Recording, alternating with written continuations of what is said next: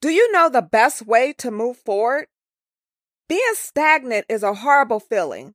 At least it is for me.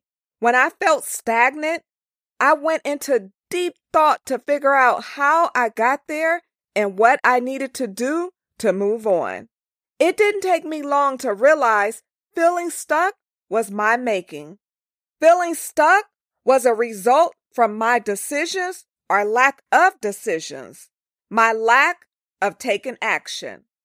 Hi, I am Tam. Today's note do nothing or do something. You are listening to the Sincerely Her podcast. This isn't an ordinary podcast. This is a podcast that will help you find clarity and win. Most limits on your life are self imposed, limited by the vision you have for yourself and the actions you take. But here's the thing the most notable impact you can make to change your life is taking action.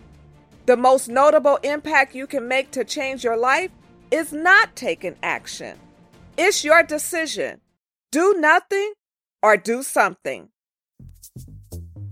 Thanks so much for listening to the Sincerely Her podcast.